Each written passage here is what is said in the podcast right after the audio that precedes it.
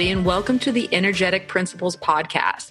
I'm your host, Melissa LaFera, an astrologer, tarot consultant, and all around creative from sunny San Diego, California.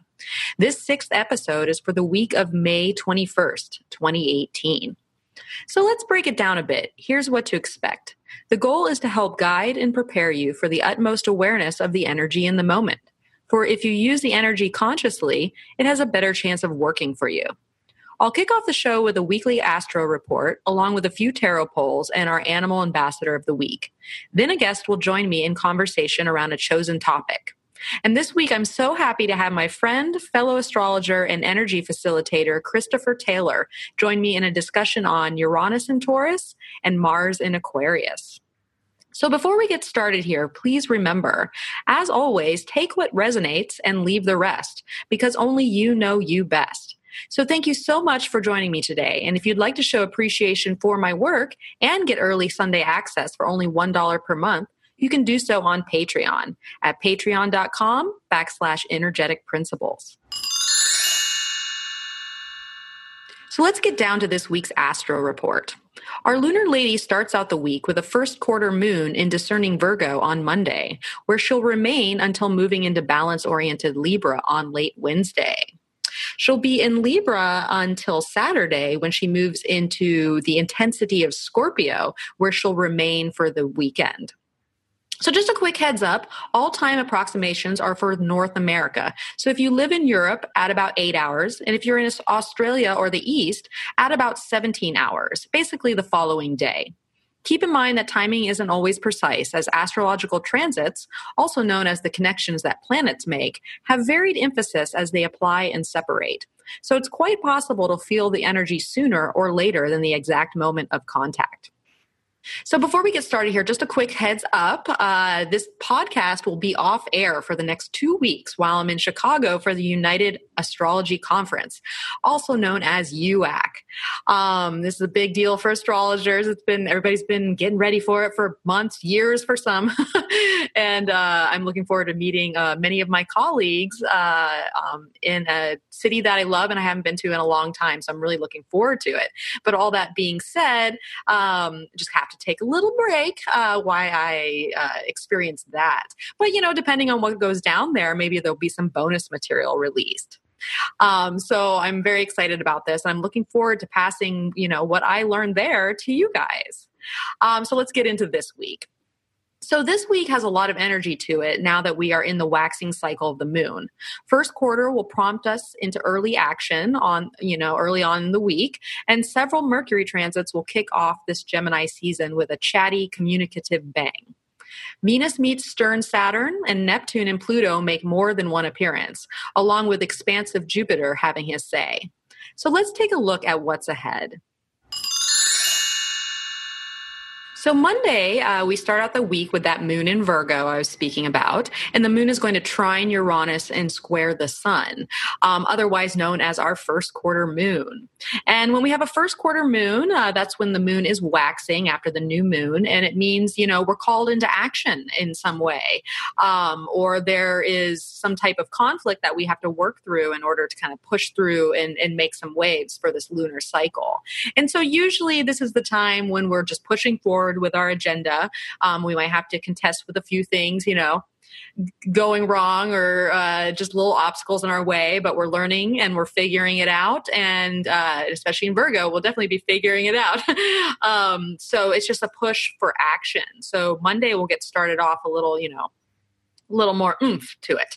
Uh, so, you know, having uh, first quarter in Virgo, it's got a more unifying force to it um, because the sun will be in Gemini and the first quarter moon will be in Virgo, and both are ruled by Mercury. Uh, and because these are mutable signs, this first quarter moon is likely to be a time of creative transition, uh, and we'll have to have, you know, the ability to go with the flow in a sense.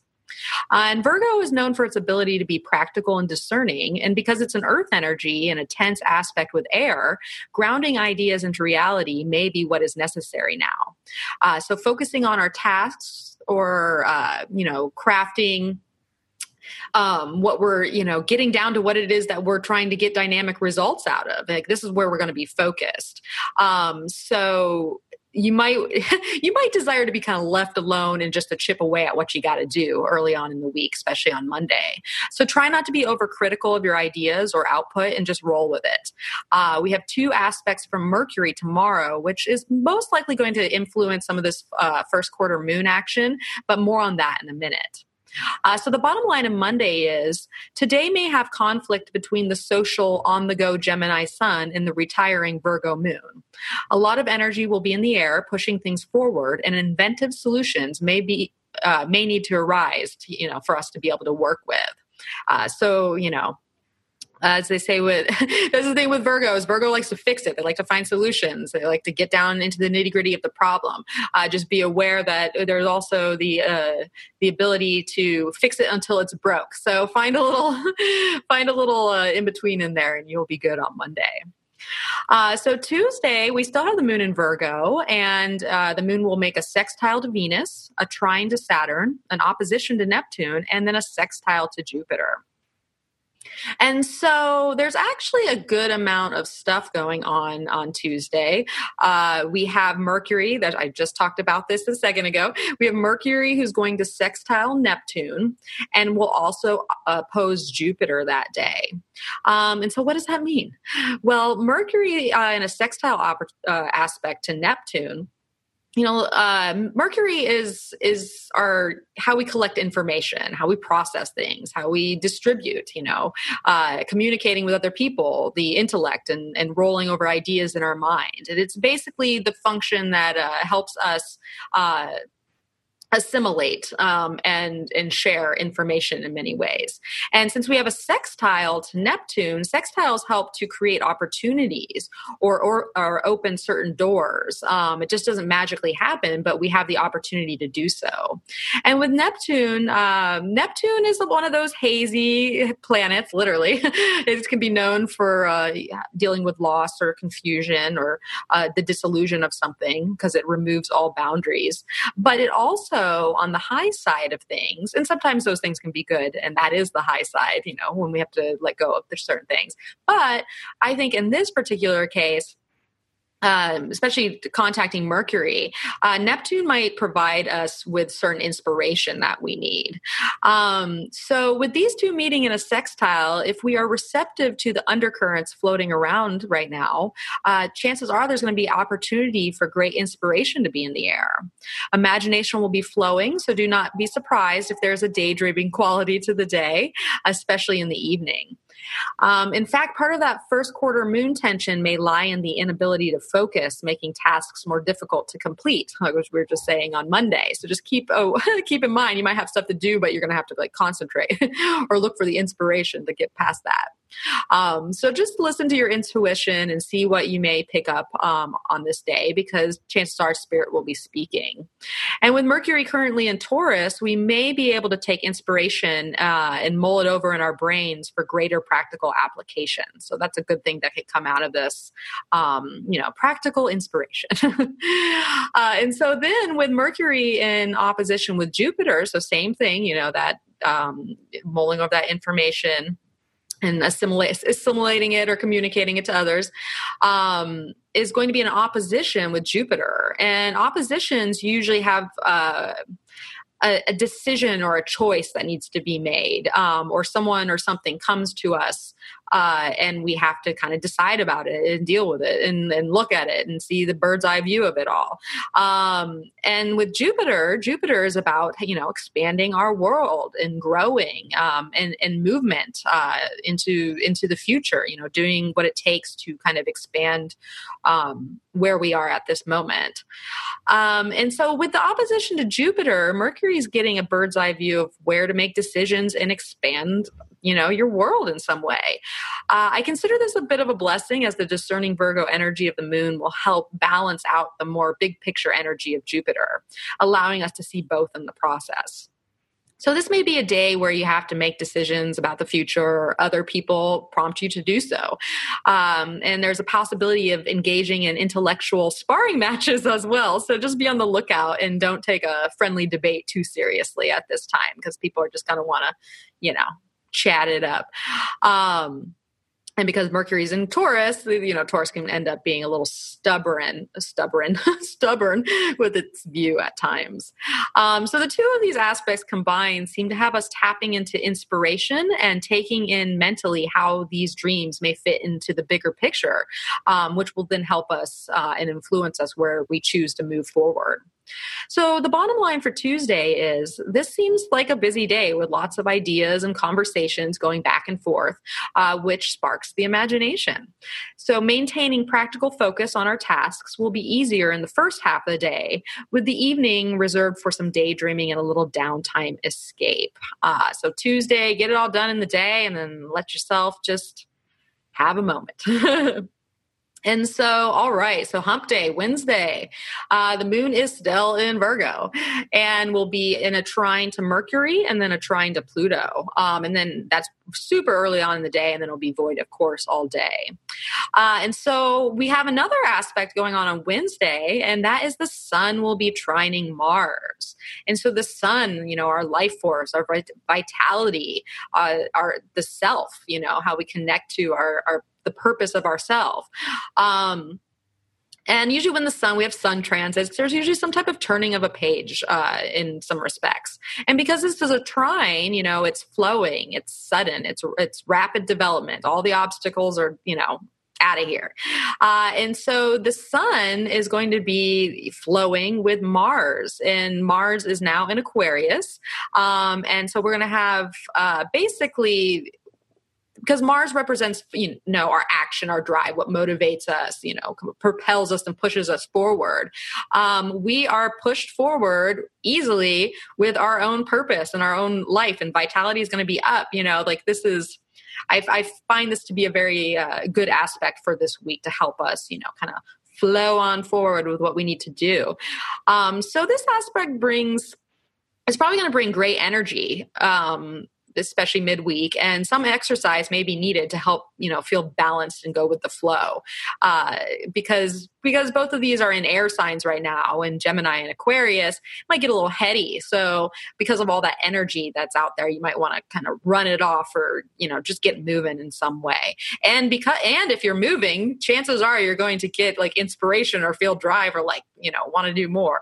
Um, so you know get out there and get some exercise uh, but really, projects will flow and we'll have the energy necessary, uh, you know, especially since we're under this waxing gibbous moon, uh, to carry out the work that's before us. So this could be a great day to take stock on some of the projects you're currently working on um, and sort out the ones you want to take action on and then get to work basically.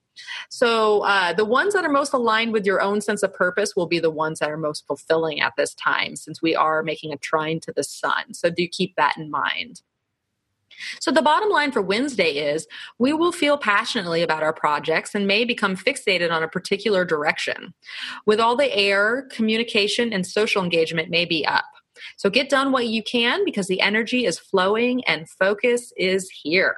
So, all right, Thursday. Thursday. We got the moon in Libra. Finally, the moon has moved from Virgo.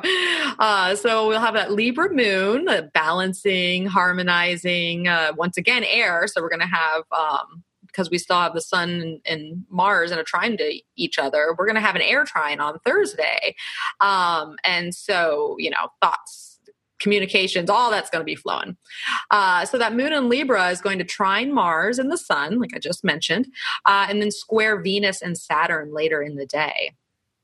And so the bottom line for Thursday is we have that grand trine in air kicking up communication and the flow of ideas. Uh, the moon in the early stages of Libra will be seeking balance, and in the process, there may be some tension in regard to our relationships and our commitments, making it harder co- to connect with others. So take a time out at night if needed to find inner harmony as we may be on the verge of some breakdown, breakthrough energy. Um, and why I say that is we're about to go through Friday and we got some tense things on Friday. Um, and chances are, especially with Libra moons, because Libra likes to balance it out, you know, can't have it one sided or, you know, lopsided or whatever. And so when the moon is in Libra, especially in those early degrees, I notice that that's usually when we're a bit tested with trying to find our own harmony. And, uh, and we have to kind of work it out while the moon's in Libra. So moving on to Friday and all these, you know, aspects I'm talking about, the moon is still in Libra, like I said, and will uh, square Pluto uh, during the day. And so some of the things we have going on on Friday, um, and keep in mind, you might feel these emphasis uh, earlier on in the week or later into the the weekend. Um, but we have Jupiter trine Neptune, we have Mercury trine Pluto, and we have Venus in opposition to Saturn. All right, so let's run that down. Um, so Jupiter making a trine to Neptune, you know, once again, Jupiter is that expanding your world view and growing in some way and moving forward. Once again, that trine is about, uh, you know, rapid development, sudden flowing, just going with it. Uh, and then Neptune, once again, is that loss, that confusion, uh, the removal of boundaries, but also that inspiration and, um, you know, kind of that creative inspiration from spirit that comes up. And so, you know, first off, I think this transit, because it's so slow moving, will be felt all week. Uh, so it's more of an umbrella type of transit, more so than an acute hit of energy. Uh, and especially in water signs, it will flow in and out with a subtle impact. I feel like spirit will be kicked up a lot this week with our ability to sense where the future is headed based on the energetic climate. Um, some emotional content may be easily released at this time for the expansion to happen. So if anything falls away, um, it probably seems right that it does. So I really like this aspect for this week because it's I feel like we're just really flowing with where we need to go. We can release whatever does not work. Uh, we can tune into spirit to know where we want to direct ourselves, and it just seems to be um, a very helpful aspect in in many ways. And so now Mercury trine Pluto. So once again, we have that Mercury, you know, thoughts, mind, communication, collecting the information, just, you know, all that kind of jazz. Um, and we once again have a trine, that sudden flowing energy. And that trine is to Pluto, uh, which is our, our transformation energy, our deep emotions, uh, situations we find ourselves in that cause great change. Um, and so, our, you know, I think our minds are getting around the transitions that are happening now. And we are likely able to communicate intense emotional material to others at this time, and maybe particularly this week. Uh, this can also be a fruitful time to get down to the bottom of our own well, you know, so to speak. You know, what is it that lies in, inside, or you know, getting aligned with that and having our mind be able to tap into what is deeply needed within with our within our own wells. Um, so, especially since we have Neptune aspects this week too, this could be a great time to take a listen to the inner self. You know, what's being what's trying to bubble up and uh, direct the changes that are being made you know, because it's in earth signs, um, and our minds will be on more of an earthly and uh, you know practical plane. Will be on practical matters. Uh, so business, trade, and money may be at the forefront of what we're thinking about. More practical considerations. Uh, and then lastly, we have that Venus opposition to Saturn, which can be a little bit of a rough one. Um, and it it hap- it happens. Uh, so Venus, as we know, she's the planet of you know relationships and relating uh, and resources um, and things like creative projects. You know, stuff that we're receptive to. And with an opposition, uh, once again, that's usually involving some type of decision or choice that made needs to be made, or we're you know confronted with something of some sort of opposition or a tug of war. Um, and then Saturn is that, uh, you know, that good old taskmaster, always about the structure and the responsibility and committing to things and, you know, stepping into your own authority, uh, building, consolidating, constriction, you know, things such as that. Um, and so, you know, Venus is in Cancer right now.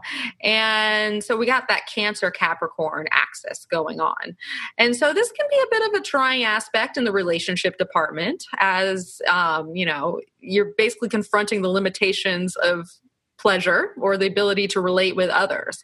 Uh, there may be a bit of a closed offedness kind of going on today um, or like later on in the week. And our sense of duty to our work or commitments may be keeping us, you know, from the good time that we're looking for. Uh, so, especially if we're, you know, trying to want to go home or you know hang out with our loved ones our family and and we're stuck at work you know something like that. Uh, so chances are the restrictions will come from outside of us in some way because it is an opposition uh, causing a decision to have to be made um, so, because this is in that Cancer Capricorn axis, take a good look at your resources and financial security right now, because that might may be key since both of those signs are really focused on um, security in, in those regards. Uh, so, if resources are dwindling in any way, this may be the time where you make the decision to, you know, tighten that proverbial belt. um, so, that's a lot for Friday. And so the bottom line is this day has a lot of juice to it. It's likely to be a bit of a trying day emotionally as compulsive urges or intense encounters may arise. Yet we have the ability to make decisions regarding how we relate difficult things to others, as well as easily communicating our intense desires to make them a reality. So do the work, uh, you know, necessary to regain the balance because we do have that moon in Libra.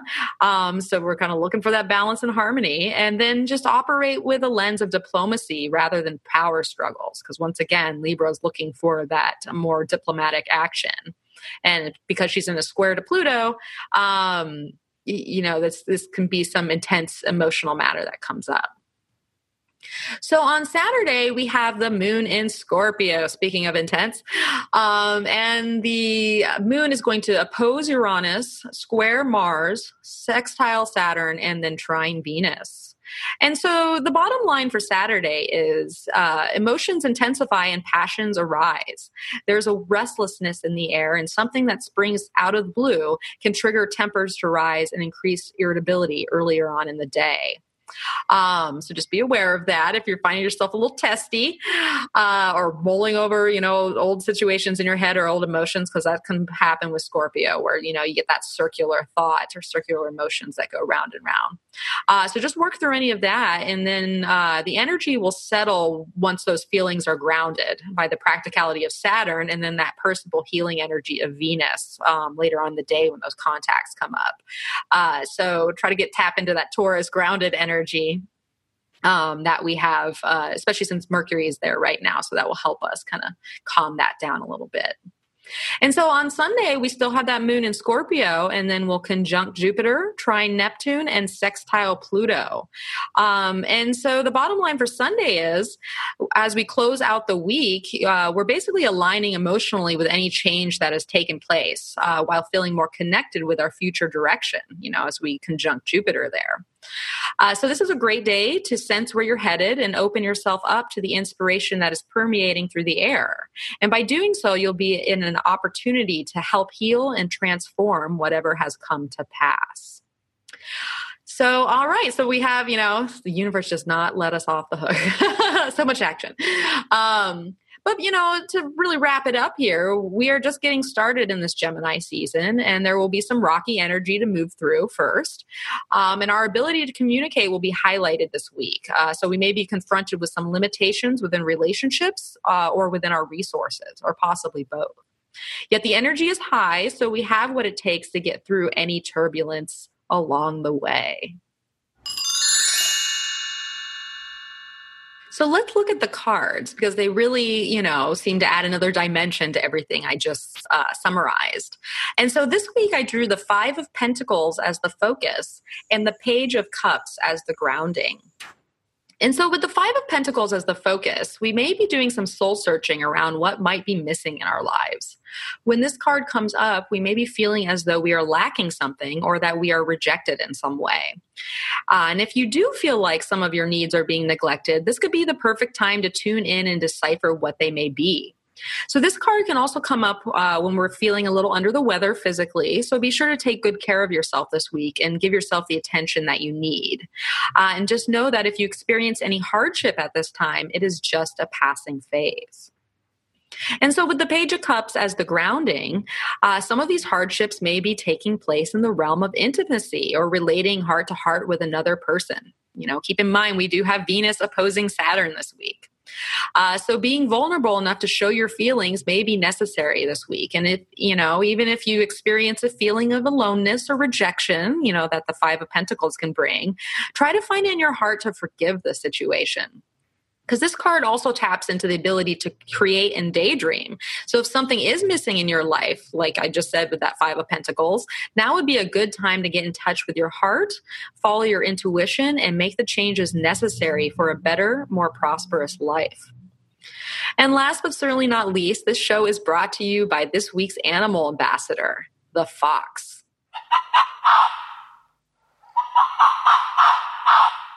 Our friend the fox is a shifty little beast, reminding us that being adaptable in life is the key to going with the flow. So when the fox shows up, chances are we're going to have to adjust to the changes that are happening all around us, as it is futile to try to control the situation in any way. And if you feel, you know, you're if you're feeling a little stuck or a little rigid, you know, find a way to shake things up. Uh, as Mercury is now in Taurus, the mind can get pretty fixated on a, ma- a matter. So take a nature walk or you know participate in some sort of activity to help move the energy along. And if you find yourself fighting or even demanding change in some way, just know the universe has its own divine timing. So trust in whatever is happening now and then do your best to adapt. So now, if you would like to go deeper with the energy of the week um, and interact with it personally, I encourage you to check out my tarot subscription on Patreon. Uh, whether you're just starting out on your journey or you're a seasoned expert, the weekly spread can be of immense help to getting a more personalized overview for the week. And so every Sunday, I release a short video outlining the custom spread while also encouraging you to share your cards and your questions. Um, so the whole purpose is to help you gain insight uh, and combine the astrology with you know those purposeful card placements. Um, i also highlight a crystal each week and an inspirational quote to get your you know get that brain thinking. Um, and so last week we worked on new moon new normal with that new moon in taurus. And so this week uh, well, you'll just have to come on down to find out. And even though this podcast will be off the air for two weeks, the tarot subscription will be continued. So if you'd want to find out more, um, and uh, I also always kind of include what's going on with the planets. It's a, almost a summarized version of everything I do here in some way, shape, or form. Um, you can still access that through those videos. So if you want to find out more, you can check out a sample spread on patreon.com backslash energetic principles. Okay, now let's meet our guest. All right, so I'd like to welcome my special guest for the week, Christopher Taylor. Uh, thank you for being here, Christopher. Thank you for having me. and Christopher and I know each other from, uh, once again, this is a buddy from uh, San Diego Astrological Society. He's a local here in um, San Diego. Well, you're up in North County. You're a little farther north. Actually, you kind of get around. You've been moving a lot lately. yeah, I've got to move here in the next week. So. Oh my gosh, I don't know how you do it, and you're always on the road with uh, yep. what you do. So uh, it's so we. So I'll catch Christopher from time to time at meetings, not all the time, but um, you're always very interesting to talk to. So uh, thank you for being here, and uh, tell us a little bit about yourself so listeners know a little more. Uh, well, I've been in the San Diego area uh, for about four years now, but I got my start um, with astrology and things of that nature up in Sacramento. I was up there from about 2005 to 2013. Um, that's where I started diving in, you know, working with clients and doing classes and workshops and all that good stuff. Um, and so since I've been in California, really, I've really kind of grown this um, this community of people like yourself, obviously. Um, but you know, it's not something I grew up with or anything like that. So I mean, I'm originally from uh, Worcester, Massachusetts.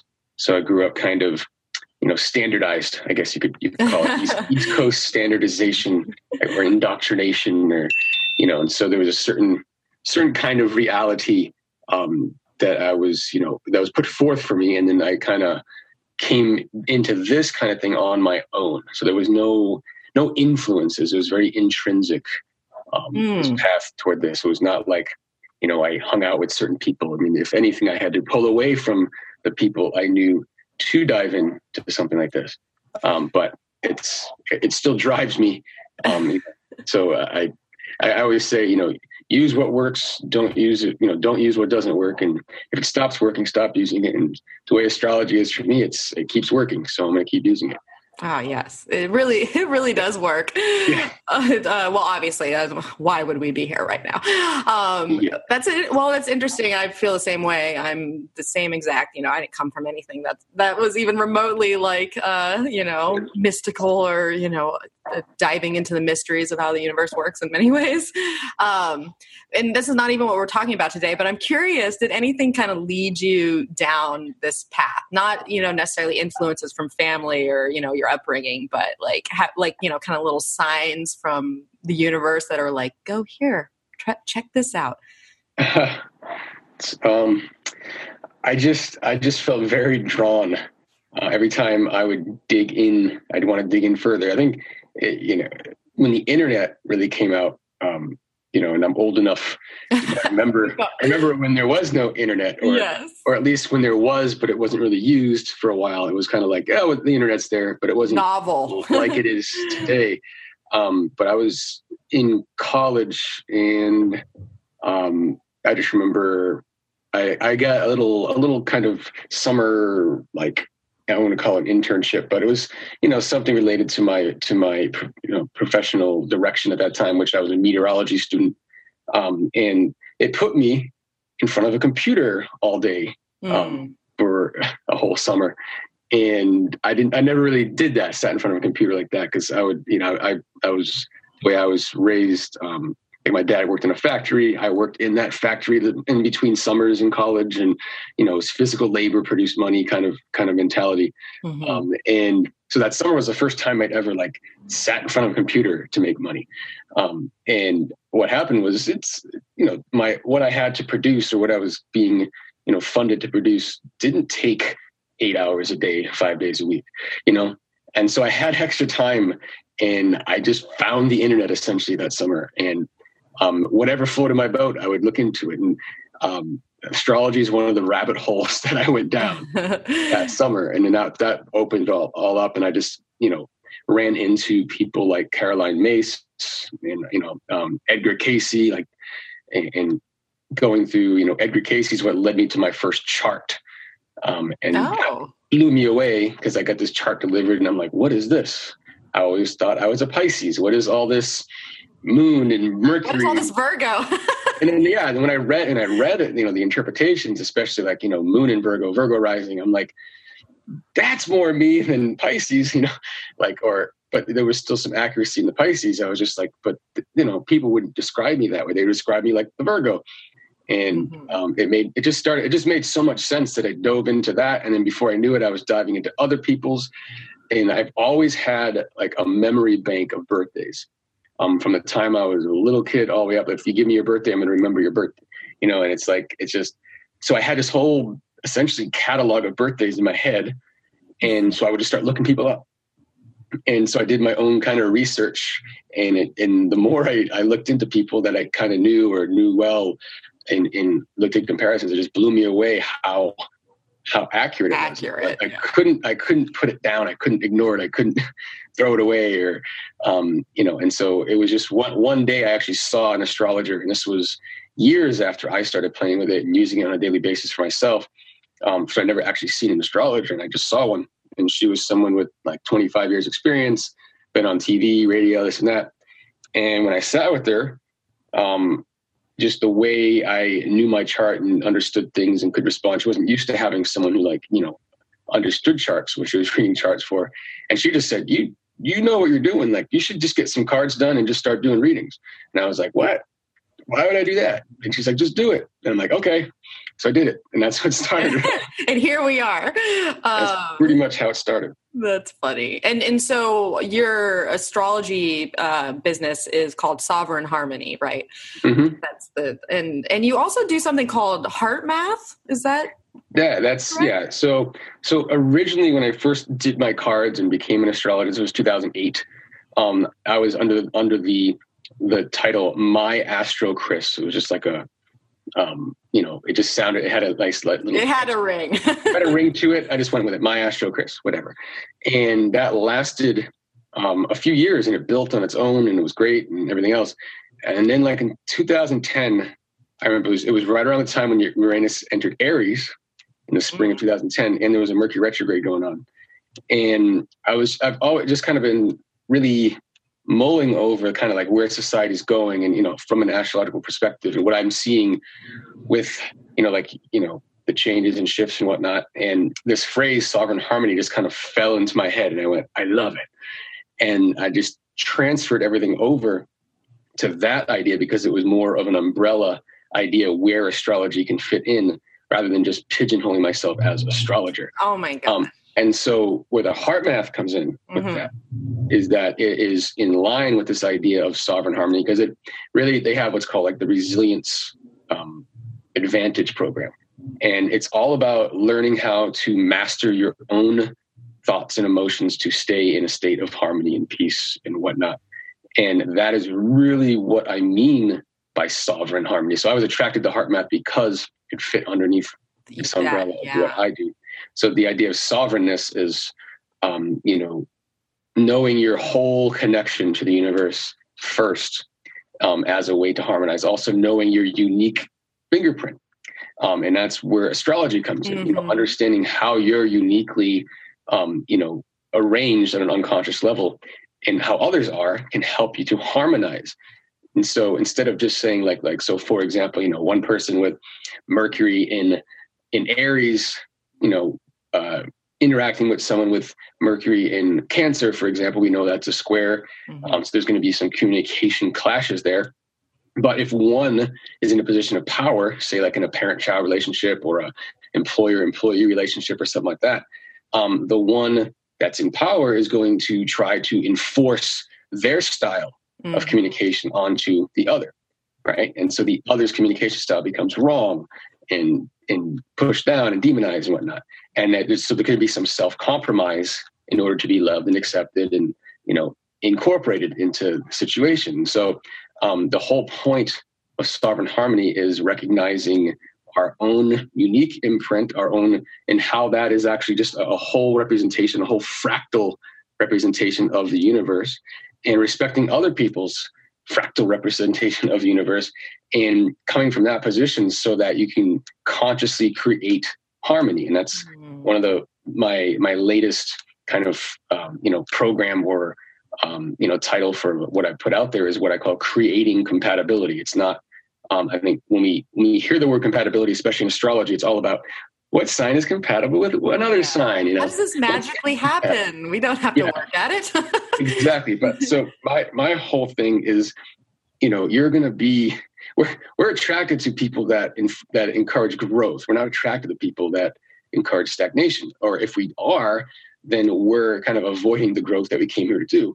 And um, so it's really about you know following your heart first when it comes to partnering up, whether that's a job that feels right or a location that feels right for you to live or uh, another human being that feels right to partner with um, trusting that and then using a tool like astrology to understand how you're different and how you know how you can harmonize how, how do you naturally harmonize but where there's going to be clashes unless you're conscious of it and how to actually overcome those clashes because there's no such thing as um, you know just just compatibility that exists um, you know you've got to have two willing people to create the compatibility that's the only way you're ever going to get it um, so it isn't about magically finding it. It's about understanding the tools that can help you assess what needs to be done to create compatibility. Mm. This is so interesting because, and I love the way you, you broke that all all down. Um, and it's interesting to me because here we are today. We were going to talk about Uranus and Taurus and Mars and Aquarius, where I'm a little late on the on the you know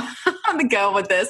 But I feel it's so funny that we're talking about this right now with uh, this week um, and of course, we record this ahead of time. But this week we have Venus uh, opposing Saturn. Um, that's one of our big aspects of the week. So it's kind of funny how you're bringing up this compatibility and like working within limitations of you know deal or like understanding and um, you know harmonizing with other people and making the choice to do so and just i don't know it seemed impromptu very right for some of the things going on this week yep very much so there is a little tidbit of that. And i love that's very interesting that sovereign harmony just came to you because um, uh, christopher and i are born we're born the same year. We're you know a handful of months apart. And uh, so it's it's funny because around the time that I came up with energetic principles, it was around the same exact time that you're talking about. It came out of the blue, and it just seemed right. I like bought all the domains, all the things. Yep. and I and I didn't touch it. It's not like I just went for it right there. I waited like four plus years before I even like started to do something with it. Um, so I was kind of chuckling to myself when you were sharing that tidbit because it, it felt familiar.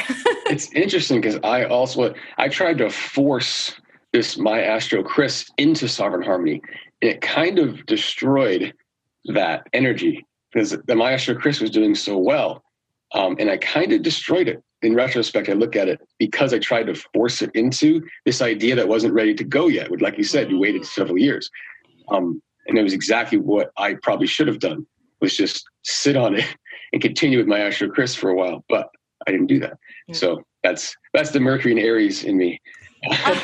I got the idea. Let's do it. Let's, let's just, do it. Go, let's go, just obliterate it. No, no thinking about it. Let's just get. And you know, I, I killed my Astro Chris, which was actually doing well. Um, and because I think I created some kind of energy void.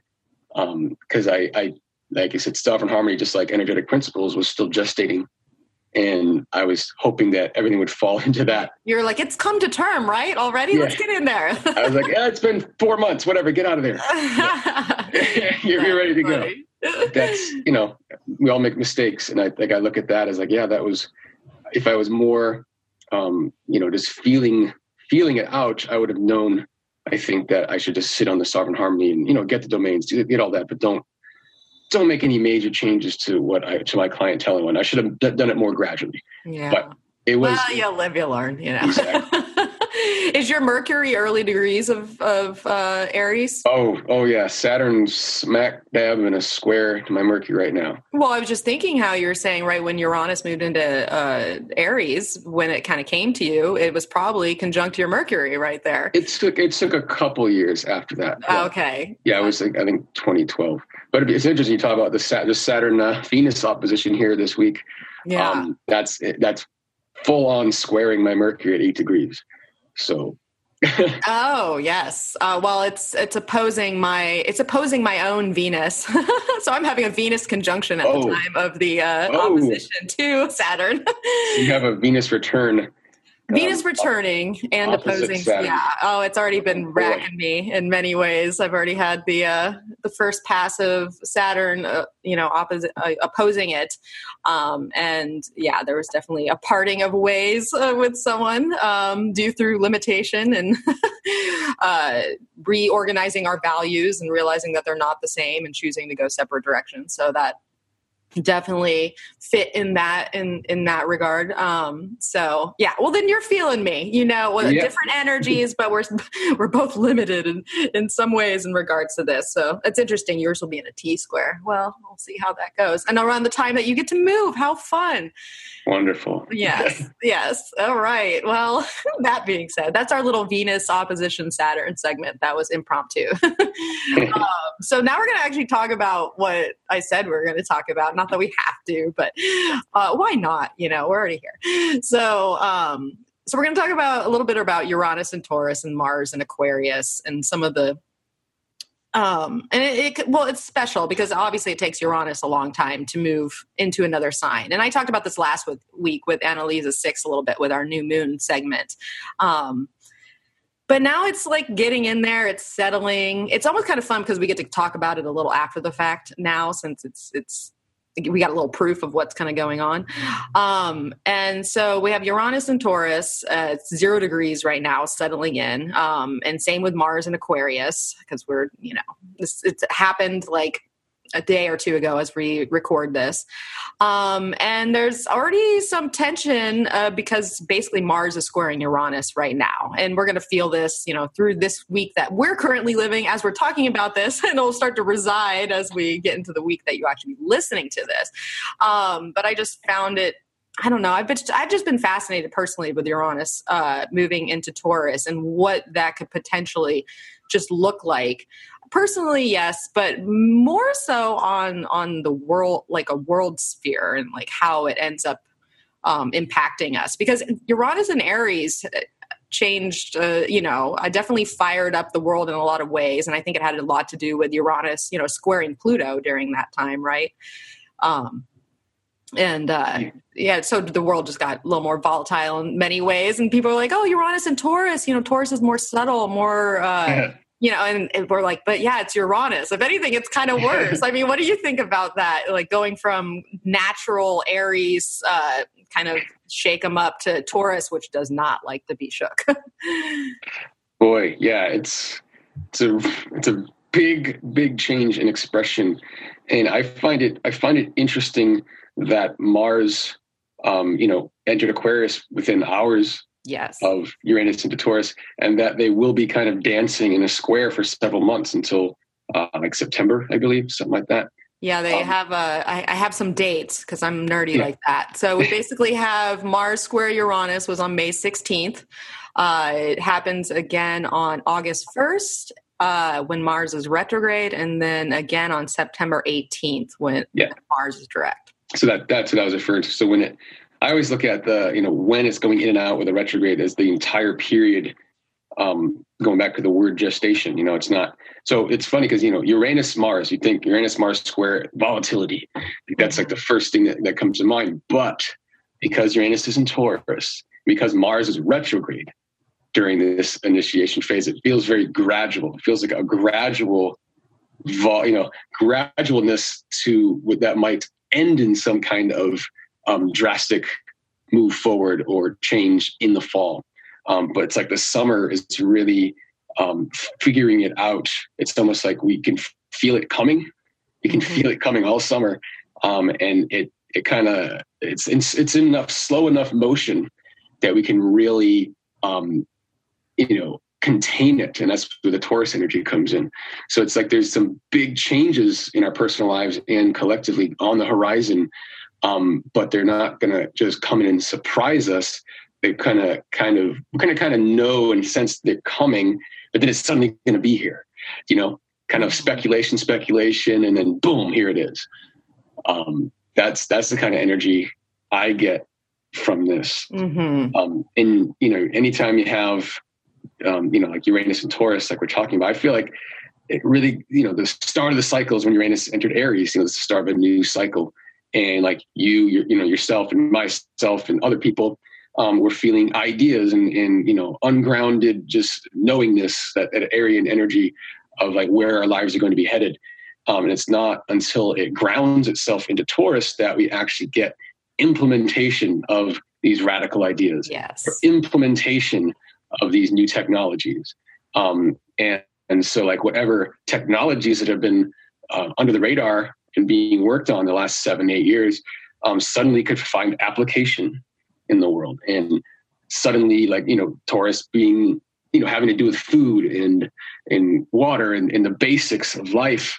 Um, you know, maybe there's some technologies that have been gestating here in the last several years that solve some problems right away, very quickly. Uh, I like that a lot, actually, because I, you know you've been seeing on Facebook uh, a lot. I'm sure you probably see them come and go. Mm-hmm. There's always these videos of innovative things that we can do for society. Yeah. You know, like like you say, cleaning the water or like getting all the straws out of the ocean or all these things. And it's these are just they seem like they work so well, but they're just these concepts that are not in place. So I love what you're saying there of how maybe we can like take these ideas and all these prototypes and you know get them in motion yeah, exactly. And that's and I, I, feel like like the technologies that are going to come out over the next seven or eight years already exist. Mm-hmm. So they've mm-hmm. already been born. That's the Aries energy. They've been born. Um, and just like just like your your energetic principles has been born. I know sovereign harmony has been born. But we haven't really, really been able to anchor it in in a monetary, you know, in, in a way that's that's monetarily fulfilling and, and yes. sustaining, right? And that's what Taurus is. It's about earthly stable. yeah. Yeah, stable sustenance and whatnot. And so it's a time of finding sustenance through radical um, techniques and, and, and, whatnot. I mean, in the last time Uranus was in Taurus, I mean, and this is a more negative, um, you know, expression of this. This was the mid 1930s to the early 1940s. Think of how many, you know, technologies that were played with in the late 20s to early 30s when Uranus was in Aries um, that suddenly found application in World War II, right? Mm-hmm. Rapid advancements in technology happened during World War II. In other words, rapid implementation of what had already been tinkered with prior. Um, and, uh, it, you know, and so, um, yeah, anyway, yeah. That's the same, the like- same kind of, of uh, theme that's going on now. Um, but, you know, I'll bring in Regulus, which I'm not sure how many people are familiar with that, but that fixed star, I mean, fixed, yeah, um, fixed star that uh, our Trump star, basically. The Trump star. You can think of it as a Trump star.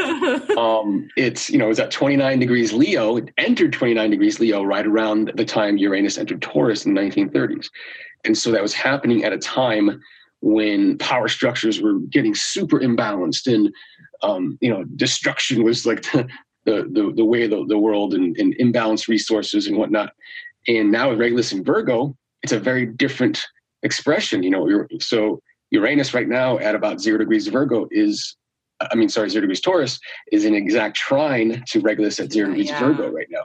And so there's there's a much more gradual ease into what Regulus and Virgo is about, which is a more balanced power structure, a more um, you know, more power in the pieces. Virgo having to do with the pieces, right? Mm-hmm. So power in the pieces is the opposite of centralization, right? It's decentralization. So there's power in this gradual decentralization and um, some of that has to do with technology you know we have communication technology which means you don't have to be in the same physical space as another human being like we're doing right now i mean generally geographically we're in similar spaces but you know we don't have to be in the same room um, and this has huge implications uh, for how government is structured down the line and everything else because you know we still have this this world where we send representatives from from small districts to Washington D.C. to live and have a salary and all this good stuff, um, when they could be working from home, essentially working in their districts, um, not yeah, being corrupted, connected with you know who they're supposed to be representing in the first exactly. place. So they can connect to the you know greater um, whole, you know greater representatives all over the country um, while having a physical experience and connection with the actual people. I love that, Chris. That's right? good. That's good. It's one one example of, you know, you know technology that exists like why why i think how much money can be saved taxpayer money can be saved. I know uh, right? If you're not mm-hmm. and and lobbyists you know how they how they they they work is they have everyone in one room everyone in one place. It's very easy to influence groups of people. It's very hard to influence people that are in their own sovereign space right? Their own sovereign um, areas of uh, you know geographic areas and whatnot in in in coming from that space. But i see regulus and virgo as that decentralization of power. Um, and Uranus and Taurus is again implementing technology in a solid form, and so that we're, we're kind of on our way. And then you add in Saturn and Capricorn, so you got this grand trine in yeah. Earth and Saturn wanting to to transform those you know hierarchies and whatnot. Yeah. Um, so this is the time, and it's not like it happens overnight, but like we're in this time of that transition to decentralization using technology um, and changing the way we, we kind of rule ourselves because we're being sovereign beings and this is you know my my opinion speaking etc but being sovereign beings we, we've got to start um, governing ourselves as if we are right? Because the way it's set up now is is very much based on dependency and that's totally true. and that's trying to get stronger and stronger. And with Regulus at, in Leo, when it was at 29 degrees Leo, that dependency was was increased. It was amped up. Um, you can see it right in the beginning. Had like FDR was was was you know in office in the U.S. for example, and it was getting ever progressively toward dependency and you know social security and this and that. And these aren't necessarily bad things, but there's better ways to do it. Um, is is is the way I look at it. Um, you know, the idea, and this is you know getting into like politics and whatnot. Like when Bernie Sanders came out here in 2016, everyone's oh Bernie, Bernie, Bernie. Everything sounded great, but the math doesn't really work out. Um, and the great thing about technological advances is like when it comes to supply and demand and labor and et cetera, et cetera.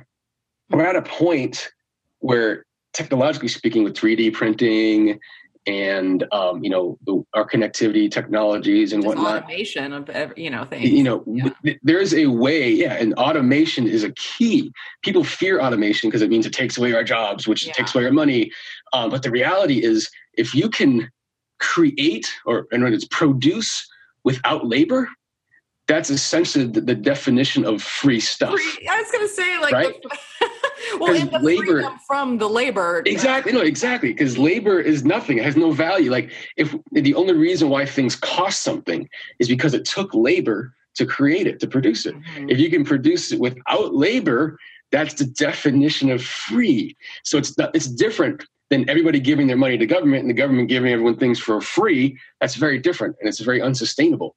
Um, but this idea of automated uh, technologies producing and making sure there's you know, there's food and the basics are provided for. Here's Taurus. The basics are provided for without cost. In other words, without labor. Um, that is actual freedom because you're not only are you can you get those those products for free. Um, it didn't cost anything to get them, in other words, but you're like you said, free from the labor to actually create them. Yeah, but it's it's scary at the same time because if it's basically it goes against the whole constructs of our society and how we think you know stability and security is found, and that can have a lot to do with you know. Uh, this whole tour of Pluto in Capricorn as it breaks down all these, you know, societal structures, corporations, how we go about things, how we go about our work. Um, and we're around in the last, uh, you know, bit of that now that we're in the you know the third decan of it and it'll Yeah. be here till well in 2024 will be uh, a big year when it moves but um no i find that i find that fascinating and a good way of looking at it because it is true we could we just have to re uh, do the structure of what we see labor looking like and Mhm. realizing that we are just perpetuating uh, the idea of us being slaves to this thing that we don't necessarily have to be in but we have to restructure the power dynamics of how the whole system is set up for that to be uh, you know functional. And that's why it is scary because because no, automations yeah you're free from the labor but no one's being like okay well now let's set it up so that you know you are paid in a different way of value. Because people Mhm. value work. People ha- hard work and you know speaking as a moon in capricorn been there myself as a workhorse from time to time. Um, but now we just have to switch our idea of what you know people should get paid for and you know what what people will create um, you know because money is value right? Like that's the idea. Is like we do something and you're get paid for it and we're valuing your service or we're valuing your hard work. Um, and so that has to change in some way uh, you know what are you valuable for then right? Essentially if you're not doing the work and everything's automated and we don't need you to you know put that Mhm. rivet in what are you valuable for? And that is the that's the key crux here i think and and uh, well there's lots of different things but just saying. And that exactly what what you're saying there is is is the, the whole I like I said process of transforming from dependency to um, you know interdependence or you know the the connection between sovereign beings who are wholly um, representing you know the universe at the same time can be provided for for free right? If we allow that to happen. So it's just total like with pluto and capricorn like you're saying this breakdown of this idea of dependency this dependency on government this dependency on um, you know the, uh, you know ha- the systems of put labor in deserve to eat you know? Yeah.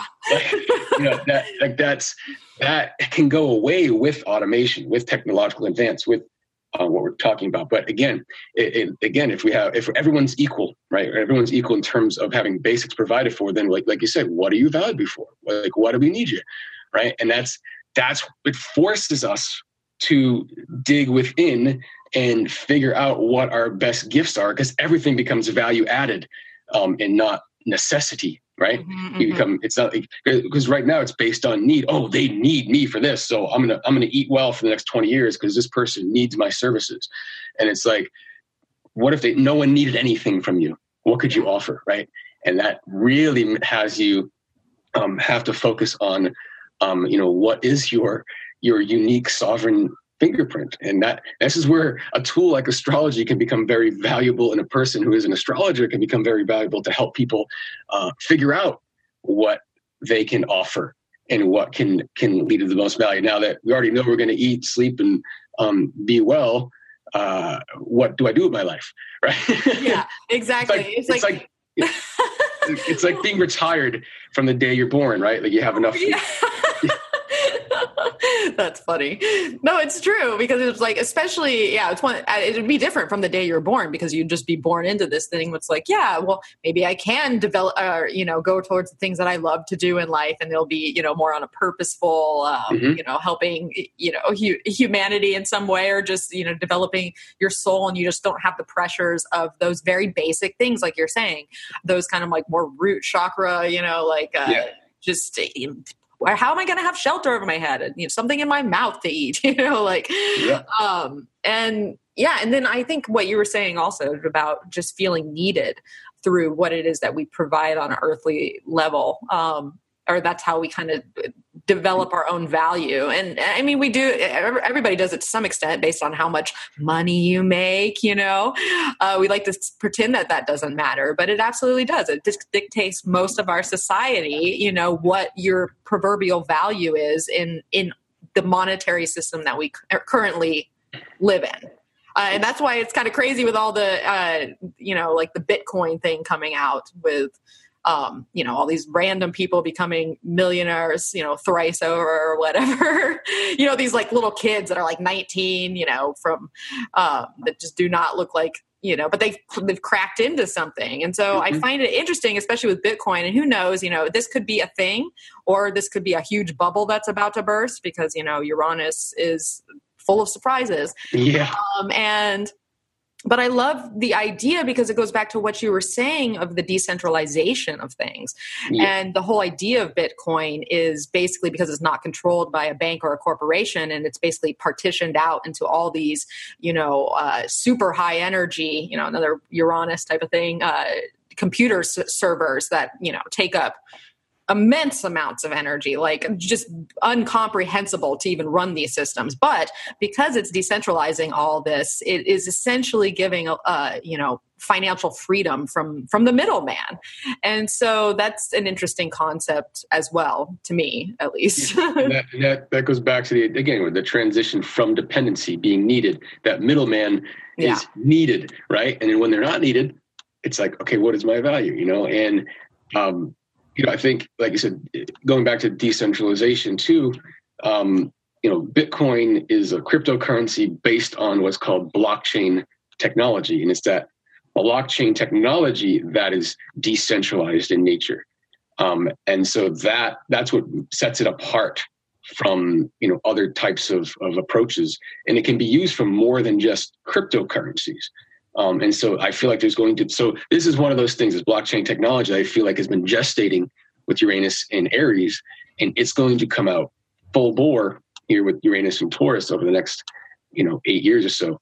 Um, it's just interesting to me also that, you know, you're, uh, the t- whole time period, Uranus is in Taurus, Pluto finishes up in Capricorn, mm-hmm. um, and they both kind of switch signs and neptune also will switch signs into aries all within a couple like a year or two of each other in the mid 2020s and so you know we're kind of now, now with uranus and taurus we're in the final leg of this transition because everything else has already moved to where it's going to be for this final transition pluto uranus and uh, oh yeah that's true. Neptune all move out all of a sudden. Because you know neptune's been in pisces since 2011 pluto's been in capricorn since 2008 so they were kind of phases and now with Uranus and Taurus, we're finally in the you know the final the leg that this final stretch here. It's less than a decade to go um, in this final stretch, um, and things are going to start really transforming and moving. And I feel like uh, Uranus and Aries was just the creation and gestation of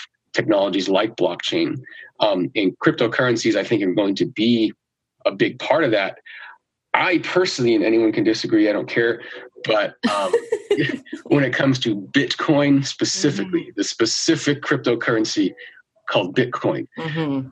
I feel like you know, and you know, the way the media is created, it's you know very centralized, um, owned by a handful of people, and what we're allowed to know, we're allowed to know. What we're not allowed to know, we're not allowed to know at this point. I feel like that'll transform, but it's it is what it is now, and the reason why we're allowed to hear about Bitcoin, I'm suspicious of the fact that it's allowed because there's other cryptocurrencies you don't hear about.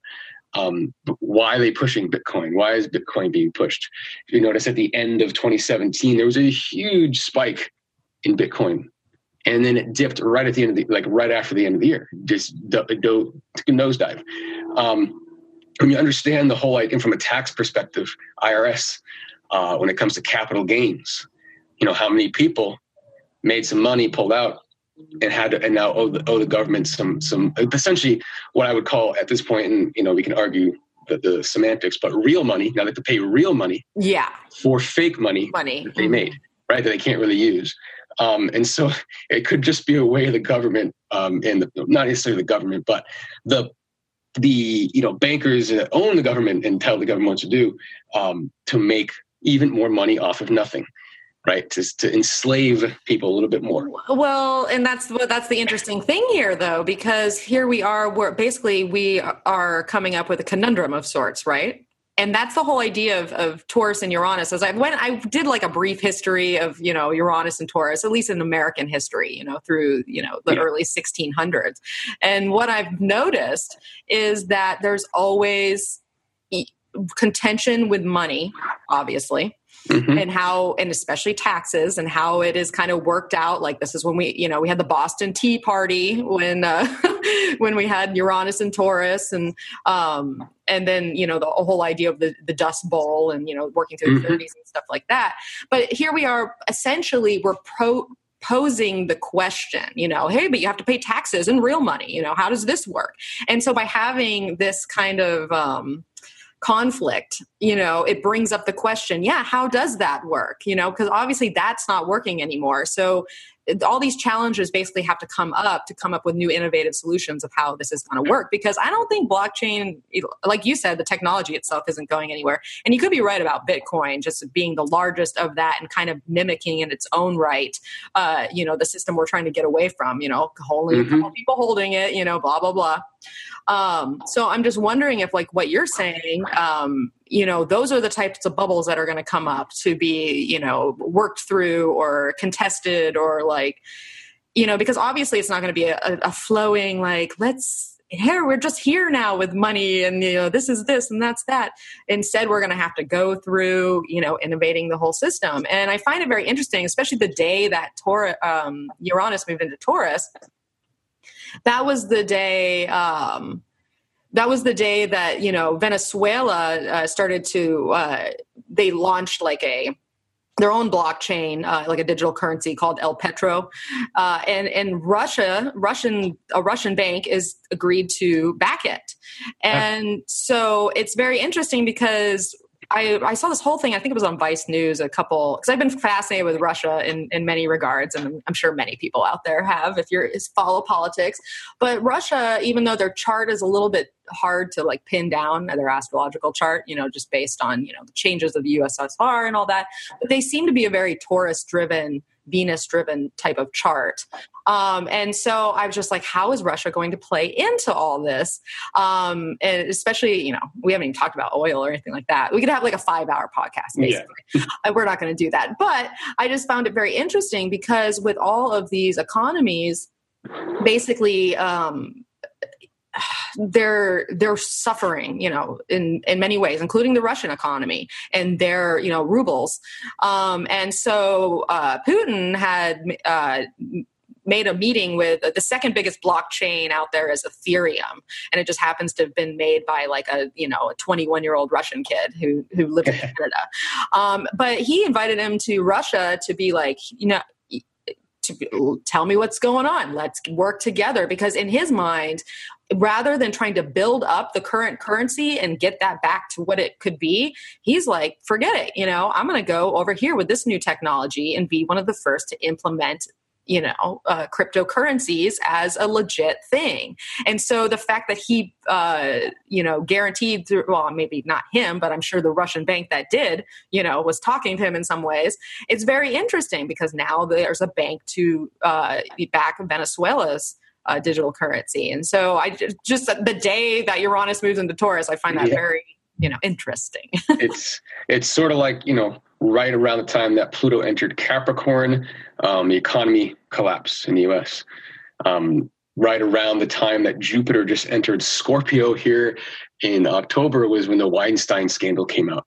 And so these very, um, you know, thematically appropriate things tend to line up with the with the first entrance of the, you know, the the longer or slower moving planets um, when they enter new signs. It's always interesting to see that. Um, but yeah, I think that's it's a it's a beginning of the trend we're going to see over the next say almost a decade here um, with Uranus and Taurus for about seven or eight years.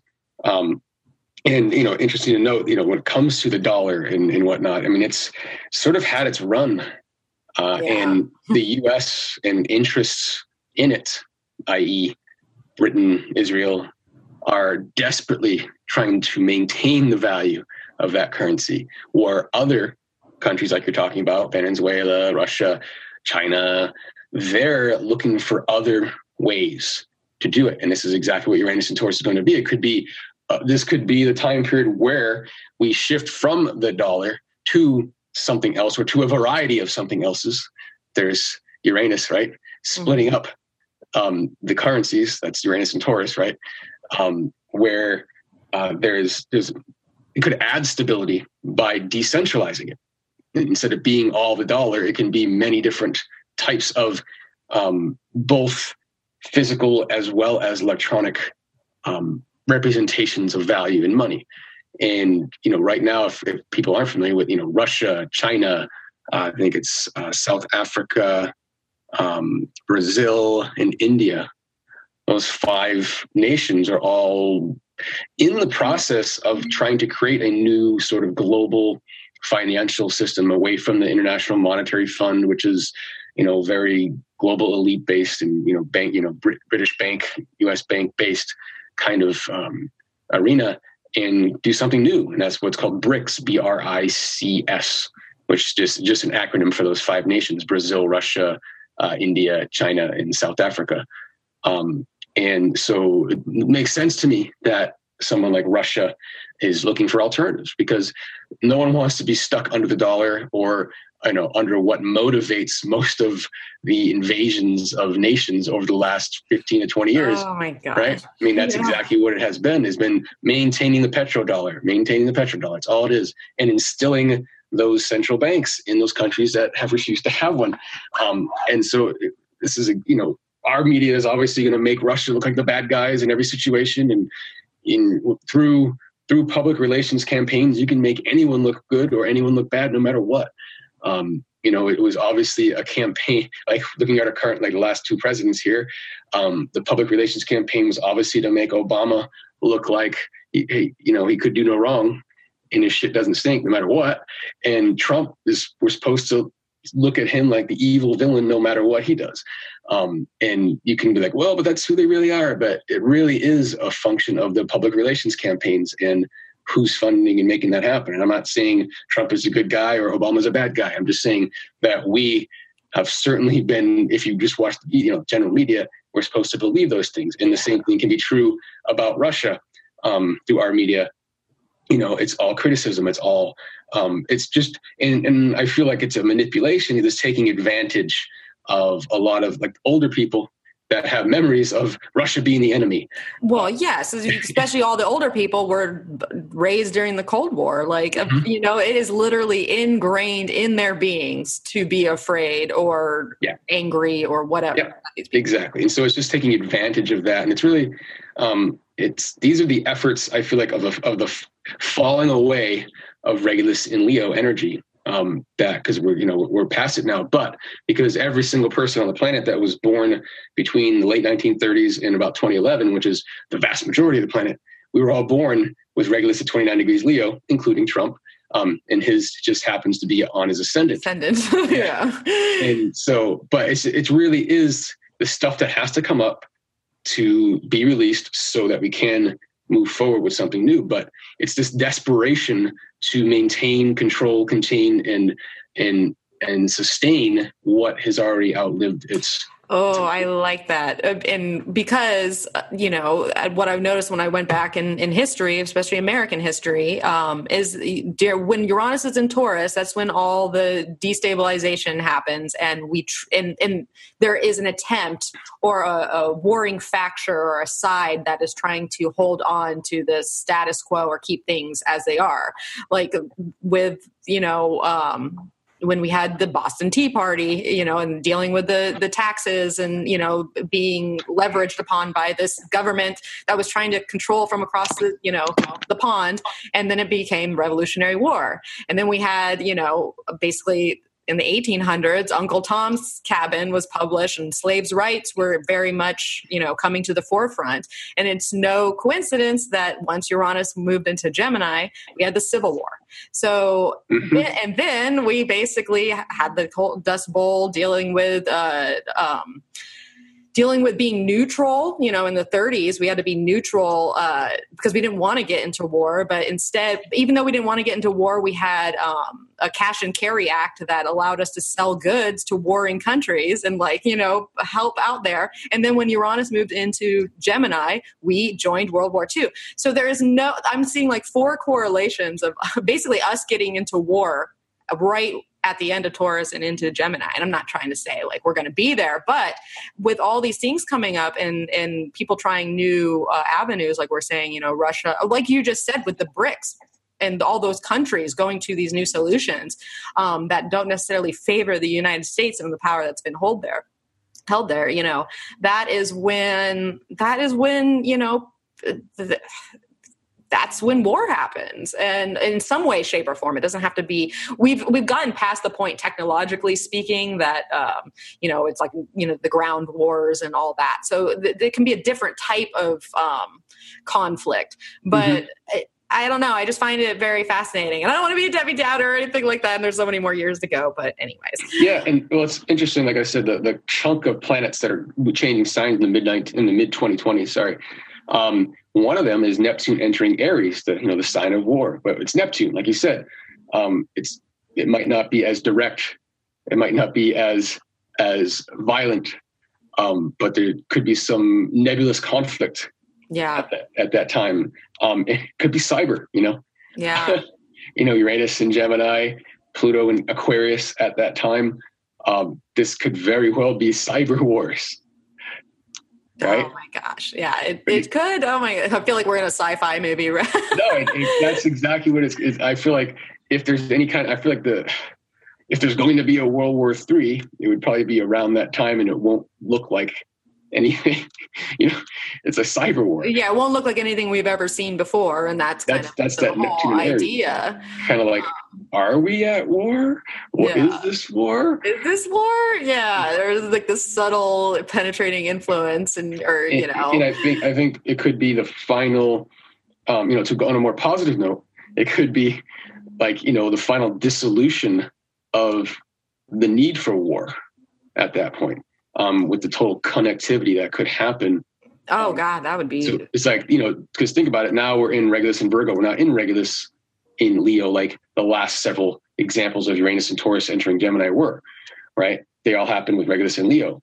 Um, so, given that Regulus has to do with power structures and and, and conflict and whatnot, um, it might look very different uh, with Regulus and Virgo when Uranus enters Gemini this time. Um, and with Pluto and Aquarius, and Neptune and Aries, this could be dissolution of the idea of conflict as we know it, um, and the kind of interconnectivity of decentralized units. Um, that's that's another way to look at it. Mm. Well, it's interesting too because you're uh, like how you're like, well, maybe there won't be something to war over, and that, you know the things we've been warring over, especially in the last exactly. know, half a century, have been mostly um, oil related, and you know, holding resources and stuff like that, and, and of course the opiate situation. But um, I find it interesting, and this is little, another little side note. We might have to talk about Mars and Aquarius just a little bit before we wrap it up. I'm way over time, but I'm really enjoying talking to you, so I'm not stopping it. Anyways, um, so what I found interesting because uh, I've been watching this guy on YouTube that predicts earthquakes because earthquakes uh-huh. is a very Uranian type of thing. Uh-huh. Making that earth up, um, and I found it very interesting. As um, of course, I was like, let me look at you know what is our history with oil and the oil wells, and it was very interesting that I found that the first successful oil well that was established, it, just in general, was in 1938, and that was at the end of a Taurus Uranus cycle. and um, and what he was saying as I was watching his videos, um, and how these earthquakes, especially in the uh, you know, how there have been earthquakes in like Oklahoma and stuff, you know, and in yeah. Texas. And and he was pointing out, as I was watching him like do like Google Earth grid maps of uh, the oil wells and how they are basically pieced out, as I'm thinking about Regulus and Virgo now, pieced out in these, you know, grids and structures. But what's happening as we're, you know, fracking or drilling down, we're, eh, we are basically disrupting the whole infrastructure of the core. And so even though, you know, we're getting these resources out, just all this planned grid like um, penetration to the earth is destabilizing you know, the shelf, the shelf, basic, or you know, like what keeps that area from having, you know, kind of Hawaii like earthquakes or whatever. And so I just found it very interesting that, uh, you know, with Uranus and Taurus, because obviously we're talking about land here and something that's supposed to be, you know, stable and structured. Um, if we're going to have an increase in, um, you know, earth, you know, earthquakes in places that haven't been before because we've had this technology going for so long that has disrupted the the, the planet. If that makes sense. yeah, it's yeah, that's all. All that mid-country earthquaking is definitely related to what you're talking about. I mean, there's no, there's no, the correlation is is pretty spot on. You know, from when it started and when the earthquake started, and um, it's it's obviously you know there's there's more definitely in my opinion more um, direct disruption to the Earth system from those activities um, than there is to any kind of emission activities. Mm, gotcha. Uh, you know what I mean? Mm-hmm. Uh, that for sure. There's a one to one correlation here. You know, you're gonna we're gonna drill here, move land around here, things shake. I wonder why it shook. You know, yeah, right? so, well, oh, I'm wondering because uh, it just popped in my head. Um, you know, because obviously we have our we had our great American eclipse last year in uh, what day was it? August? I can't remember. Yeah. Yes. Um, and well, and, and I was thinking about the next one, 2024, right? Yeah. Um, I'm, is it 2024? Yes. Yeah. Not 2020. 2024. Okay. Anyways, um, I was just thinking about where the paths meet, you know, the eclipse uh-huh. paths and the eclipse paths meet right in that zone yep. of like, uh, and so I'm like, just wondering. Like the new, the new Madrid fault. Yeah. If, if, you're familiar, that was the one that was highly active 1811, 1812, I believe it was. There was like three major earthquakes, like we're talking like 7, 8.0 kind of style earthquakes mm-hmm. within a year, like three of them in the same general area. And so by like Memphis and, um, you well, know, that's exactly where that, the, yeah, yeah. that area. Um, and there was reports of like the Mississippi River flowing backwards for a couple hours or something after one of the like like we're talking as violent as the earth can shake um, in that area, which you know it goes dormant, but it was active. People people literally thought it was the end times um, that lived in the area, even though you know with, without the modern communication technology, as far as they're concerned, that is the whole world. They don't know that the whole world didn't just shake like that, you know. Yeah. Um, it's from that perspective, it can be pretty pretty frightening because you know it's not generally an earthquake prone area. So if someone had you know set a, maybe a century or two of history there with their family, um, and never had an experience like that, this could really be could have been pretty intense. But uh, yeah, that is interesting how they intersect. Yeah, um, right, right, around there. It's also, it's also interesting. I, I, just I saw someone post something today. Um, so the the babies that were um, uh, conceived around that eclipse in August are now being born um, right oh, around now. Yeah. Which is, which is also interesting. That is interesting. We're about nine months from that last eclipse. Um, so, you know, who are these? You were these birthing people? this new generation of who's being birthed right now, yeah. and you know, what are they coming here to do? Um, I find that interesting too. Just a side note. Yeah, that's fascinating. All right, well, we've talked about enough about Uranus and Taurus. Although, I mean, I, am sure yeah. you and I can both go on for days about this. Um, but and that's what makes astrology so interesting. Um, and because if you love to speculate, this is a good place to be. So, uh, let's quickly talk about Mars and Aquarius before we wrap it up. Um, just because. Uh, I said we were going to talk about it, so I, I, like to keep my word. Um, and so we just have Mars coming into Aquarius now, and we're getting settled into that energy. And we're going to have Mars in Aquarius um, until November 15th because we have a retrograde cycle that is going on um, with uh and when are when are we retrograding here? It's like june i believe june 26th to august 27th yes. And so so basically what's going on here is we have uh mars which i like what you were saying earlier um way earlier when we started talking about uh as we kind of slowly move into these gradual things that are happening, uh, um, and then maybe this Mars retrograde, because I notice a lot of people are having shifts right now, and I mean rightfully so. We have a lot of things shifting, but I mean like big things, like you know closing down one thing, you know moving across the country, or uh, quitting a job to go into to this job, or you know just these major life changes. And so I'm wondering if a lot of the things that are happening right now, um, and a lot of the action that we're taking, or what we're motivated to you know put our energy into, if it, it you know and true retrograde fashion, it's going to be reviewed in some way. Um, and I'm wondering if we're like because because basically why we're having this retrograde um, mars and uranus are going to do a square dance uh, good old fashioned square dance together um, uh, which just happened uh, on may 16th um, and then august 1st and then september 18th i said earlier and so i'm wondering if we're going to be reviewing some of these things um, you know these motivations that we're driven to uh, go towards you know especially more like aquarian things like you know it, our kind of our individual uh, desires in some way of how we fit into the you know fit better into society. Um, if we're going to be like reviewing those because I've seen a couple cases where people are making things and I'm just wondering if people are going to have maybe changes of heart or reconsider their direction in some way, uh, even though they're making the changes now, just because we have Mars that's going to be conjunct the South Node in Aquarius. Um, I'm just thinking maybe, but I don't know. What do you, what do you think about any of that?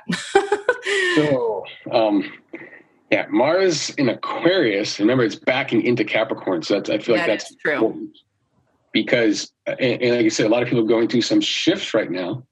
Um, but I think Mars in Aquarius, what it's going to be a review of is where are we headed, right? Because Aquarian Aquarius energy has to do with the future, future, yeah. you know, what's in front of us. And so we're the Mars Uranus square is this urge to move forward and make make the you know make it real, make what we want in the future happen real. You know, it, right now. That's you know Uranus and Taurus. Let's let's manifest it um, Mars, let's go, go now. And because it's a retrograde and it's not really moving anywhere fast, um, we're really having an opportunity to fine tune exactly what direction we're going to head. And once we fine tune it, we're going to head there pretty rapidly and um, in a tangible way, right? Mm-hmm. So no more of this, you know, I got an idea. It's more like, what do I do today to put this idea forth, even if it's, if it's not complete and, and ready to go. What can I do today? And it's just wanting to take action toward what we're trying to build in the future now. hmm. and we want some real, you know, want to see some results. That's that's a key too. Is like seeing results, the real manifest. Um, so I think it's it's a lot of us are going to be just reviewing and making sure that we're putting our um, focus of our energy in the right direction because we don't want to be heading the wrong direction. Yeah. And, and that's, that's, kind of what I'm wondering with the Mars and retrograde. Not that we're going in the wrong direction, but really just honing in on what that direction looks like and maybe doing some twists and turns uh, along the way, um, which I guess is the nature of life. But I just, yeah, I also just see it like also putting a lot of faith in our own ideas, like, you know, that sovereign direction, that mm-hmm. unique impulse, like having the faith to make it real now. Um, and but just playing with options this summer, not necessarily um, committing to anything. Uh, but I feel like the commitment could happen fast, right? When it's ready, and it won't be ready until about September or so, and that's when we'll be all right. This is how I'm going to approach heading toward what I want. So we might play with how we're approaching it over the next couple of months, several months. Um, but it won't be till September, October that we are now inwardly committed to taking tangible action and making making our unique ideas real. Because remember, um, you know, Aquarius is ruled by Uranus, so we have Mars in Aquarius squaring the ruler of Aquarius, and so this is a modern ruler, I should say. Yeah. And um, there's that energy. It's all the energy of the future. It's all the energy of implementing our what we see, our vision into the now, into that Taurus, you know, planting it in the ground so it can grow.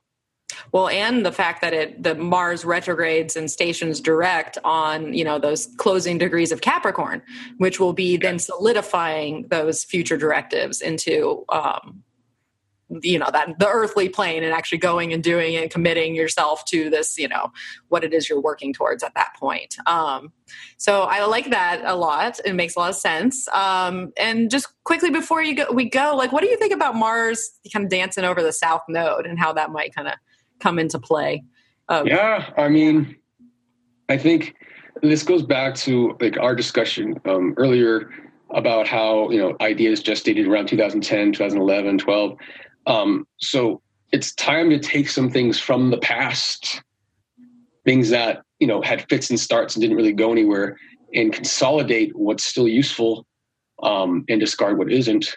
And so that way we know that um, you know we are heading toward the future um, full bore with everything that we can head with head toward it with, um, and not bringing anything extra. So we're lightening up as well. So it's kind of a release of anything from any also but also a release of the perceived disappointments of the past what didn't work out how we really wanted this thing to build and it didn't build at that time and really and not letting that like perception of failure um, block our our path forward from here forward. So it's um, sort of erasing the past but you know taking whatever is still valuable from it um, and only what's valuable and leaving behind all perceptions of disappointment and failure and um, and just going this this time this time will work. Yeah. And you see? So we we develop some valuable things. They just haven't produced value yet. Well so, well i was thinking the idea of ideals you know like you saying leaving some things behind and how aquarius can definitely deal in the land of idealism um, at times. And so i'm wondering you know, like disappointments of the past or things that didn't quite work out you know maybe releasing certain ideals that we had around the situation itself in order to move on and like get away from you know you know because a lot of times what we ideally like in our mind or want to see it just doesn't pan out that way because you know reality doesn't work that way usually. Exactly. Um, so yeah. Yeah. But, all right Christopher, we've talked about so many things. uh, this is like double my normal interview, but it was fascinating. So I'm, I'm totally glad you joined me today. So before we leave here, uh, where can people find you? What do you know? What are you offering? You got any things coming up? Um, how can people get a hold of you? Um, well, sovereignharmony.com is probably the best way you can use a contact form. Um, it'll get to my email. Uh, there's also a phone number on the website as well. Um, I am trying to focus when I can because I work a lot and I'm out of town and a lot of hours. And uh, so when I do have time, um, and what I'm focusing on now is this idea of creating compatibility. And so I, I'm doing, you know, personal readings for people, you know, birthday readings or, um, you know, personal readings, etc. But I'm trying to concentrate a little more on creating compatibility, which is either a one-on-one partnership um, or even better, group scale kind of applications, um, working with a, a, business team, for example, or a family, for example. So, like a group dynamic, um, really understanding the nuances of differences in unconscious styles of communication and values and action principles and you know all the things that the personal planets represent in our charts um, and so using that but also the um, principles of HeartMath which is again helping um, build resilience and um, honoring the sovereign ability to um, maintain and sustain one's own thoughts and emotions regardless of what comes at them which you know I, I i'm very passionate about this idea of people releasing themselves from this mass scale media influx and um, also just trying. I'm trying to write a book on it, but again, not not, not a lot of time. but, you know, well, someone's going to have to look at their time here as we get. basically, but the gist of this first book would be, you know, this idea of how do we how do we maintain our own truth, our sovereign truth, um, amidst the sea of misinformation. And to me, it's all misinformation. and the, the, the concept of fake news, for example, has come up, but it's it's a funny notion because um, it implies that there's such thing as real news. It implies that there's such thing as authentic, unbiased information, which there isn't. There never has been. Never will be. And so it's up to us as sovereign individuals to sift through information that is biased, that is um, you know preference in certain directions, and to really get the truth out of it. That we can't take the best, leave the rest, hear everyone, follow no one, um, kind of approach. Um, so we can understand what the truth is, and you know it's only in between ourselves and not dividing ourselves in a way that we're, intent, you know, where the intention is to divide us. Um, you know, th- this is this is the way through this kind of um, media centralization, so we can have a decentralized sense of what is true. You know, mm-hmm. um, but anyway, that's yes things I'm working on. But, um, well, we know that Christopher, if you if you contact him to uh, you know have a sit down, it's it's gonna get deep. You're gonna get in there. yeah. Oh, that's the beauty of it. That's the beauty of Virgo energy. You know, you can really get in there and separate all the pieces and, and you got it. Pisces, and then you can see all the whole. You know, that's a great placement to have. I think. Um, uh, but yeah, so but in, in, you can find him on sovereignharmony.com you can find on Facebook. You got Facebook, and then you do videos on YouTube uh, from yeah. time to time. And you did a Uranus and Taurus and Mars and Aquarius video before for getting on here, and so there's some different information there if you want to uh, get into that subject a little bit more um, on your video. Um, so awesome. Thank you, Christopher. Totally appreciate it. Thank you so much. I love it. Love any opportunity to talk about this kind of stuff because, you know, can't really have this conversation at the grocery store. No. That's funny. Well, hopefully you'll be back sometime and we'll talk about some other type of thing um, that is of equal fascinating. Uh, All right. Sounds good. All right. So, where can people find me? Well, you can find me at energeticprinciples.com. You can find me on Instagram and Facebook at Energetic Principles. Um, and once again, uh, if you want to take part in my uh, Patreon tarot subscription, or if you're interested in getting my bi monthly moon horoscopes, uh, you can find out more by going to patreon.com backslash energetic principles. Uh, and as always, if you like what you heard here today and want to share all these musings, on Uranus and Taurus with other people, you know, share, tell a friend, you know, spread the good word. Um, and if you feel so inclined, uh, I am on iTunes and, you know, any type of rating, especially a good rating, will help me get to be more visible. So um, if you want to do that or feel so inclined, I'd greatly appreciate it. So, all right, everyone, hope you're having a fabulous week. Um, and I thank you for tuning in. And as always, may the stars be with you.